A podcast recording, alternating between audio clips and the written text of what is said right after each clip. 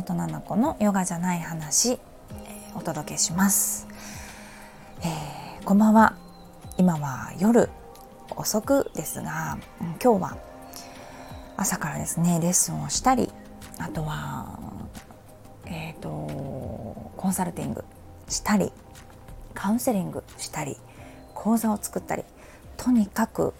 すごく喋り倒した一日でした。で先ほどねオンラインサロンのメンバーさん向けに、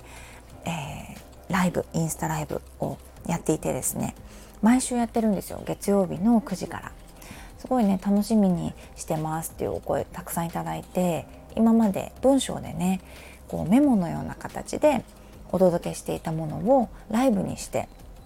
うんと、事前にいただいた質問にお答えしたりとかその場で、えー、会話の流れでね話していることで、えー、お答えしたりとかっていうライブをやってるんですが今日声ガラガラでね、まあ、すごくたくさん喋ってたからガラガラなのかもしれないんだけれどもふとねさっき思い出してテレビで歌手の方があのお歌歌う前に何をこう摂取飲んだり食べたりしてますかっていうインタビューで蜂蜜をこう直で飲むとかってよく言うじゃないですか。そうであの逆にしないことはあのなんだっけなウーロン茶とか中国茶とかなんかそのお茶その中お茶の中でも中国茶はなんか喉の油分を取るのかな多分。なんかそんな気がしますよね。黒ウーロン茶とかも油分取ったりするから。そうなのであのー、ちょっと声が出にくくなる？カサカサになったりするんですって。そう。だからね飲まないよって言ってたんですけど私今日あのウーロン茶飲んでてなんかその気分であのー、朝から中国茶飲んだりとかさっきもあの成城石井に売ってる生姜10倍っていう extra spicy ジンジャーエールっていうのがあって生姜の力強い味わいって書いてあるんですよ。辛口みたいな。生姜10倍なんかすごいですよね。そう。あの辛いジンジャーエールが私大好きなのでなんかいろんなカフェでジンジャーシロップを買って割って飲んでとかってそのお酒と割るってことはないんですけどジンジャーエールとしておみ、えっと、何？炭酸で割ったりとかお水で割ったりとかして飲んでるんですがなんか辛そうだったので買ってみて買ってみたら辛くて で旦那さんに飲んでもらったら「え生姜じゃん」っていうもうこれジンジャーエールっていうか生姜じゃんって言っててもう絶対飲めない俺はって言ってたんです。なんかとっても辛かったみたいで、まあ、旦那さんはちょっと飲めなかったみたいです。そう熱い今ちょっとお湯飲んだらごめんなさい熱く。そう。でねあのー、そうそうそう。なのでちょっと声がいっぱい喋ったのもあるけど飲んでる飲み物によっても結構ガラガラになるんだななんて思思ってます。の 何の話っていう感じなんですけどはい。でね、えー、夏休みが始まりますよってお話をこの間したんですがまず私はちょっと試したことがあるんです。もう盛り上げようと思って夏休みを。自分からね自ら。そのお祭りみたいにしちゃうとどうだろうかと思って。毎年、まあ、宿題もなんとなく見てあげながら、うん、どこまで終わってるの？なんてあの言いながら毎年なんとなくこうダラダラ過ごしているんですけど我が家は。あの今年はね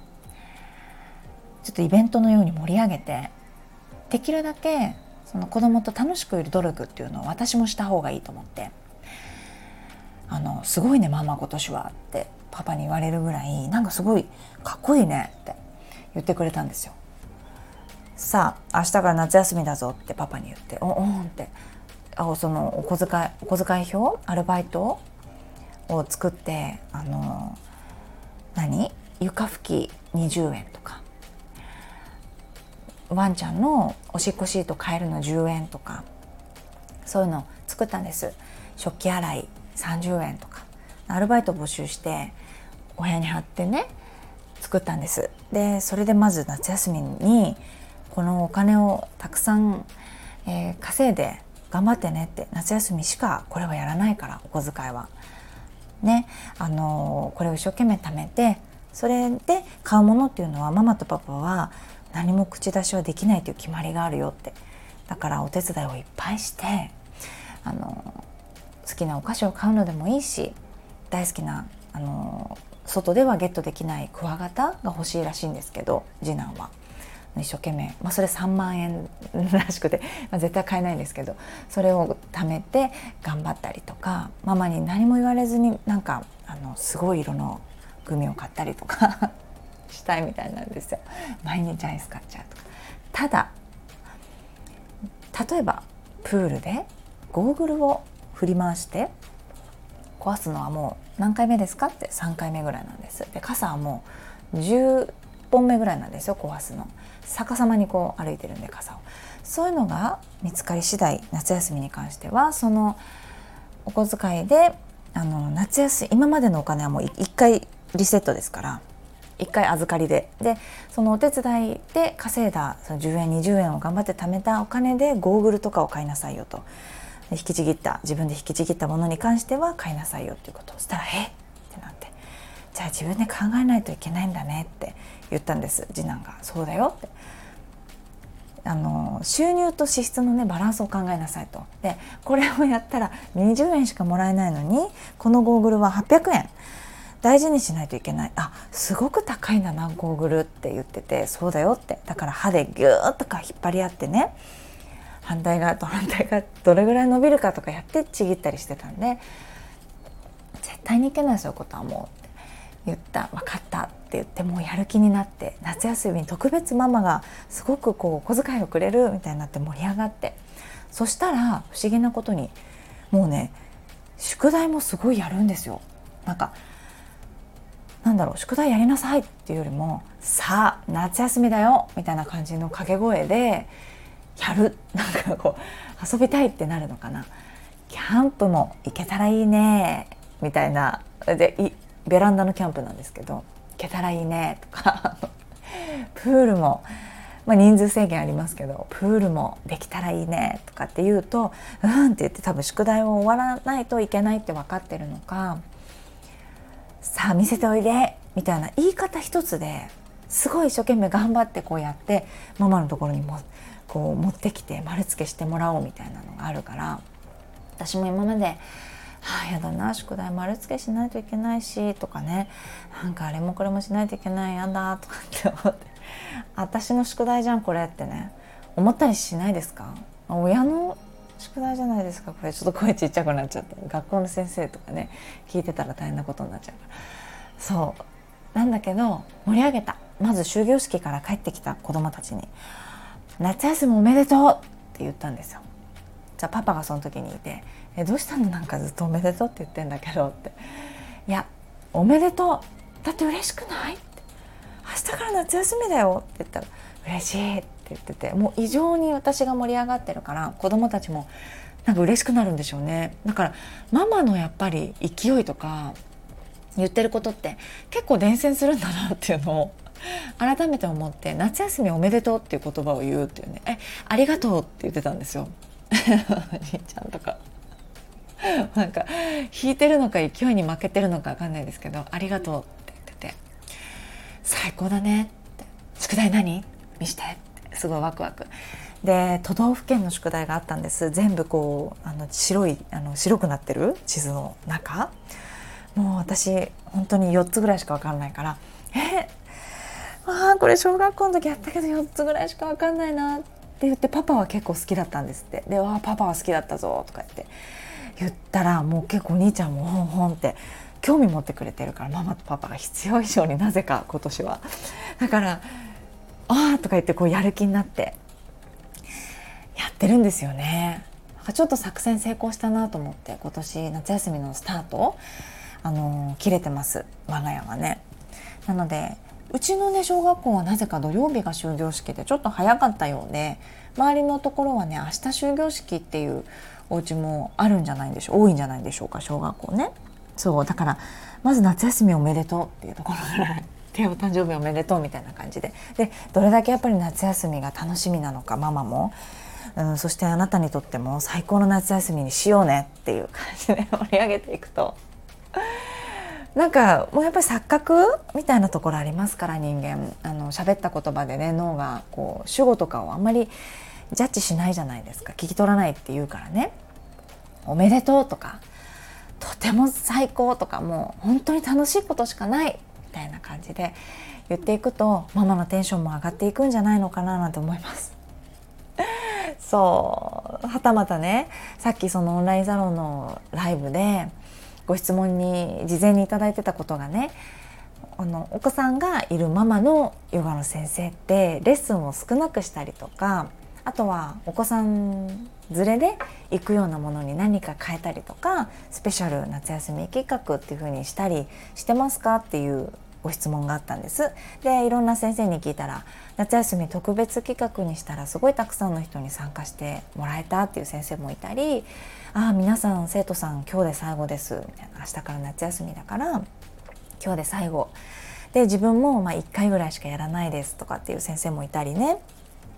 スタジオレッスンは開催するけど自主開催はちょっと少なくして夏休みいただきますっていう先生もいたりね。してます。やっぱり大変ですよね。そんなテンションだけで乗り切れないというか夏休みおめでとうだけでは。乗り切れないところが現実ですがなんかどうしたらこうママが楽しくね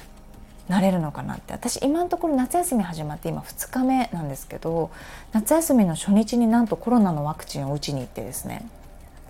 ちょっと別の回で話そうかなと思ってたんですがコロナのワクチンを打ちに行ってあのすごく痛くてね。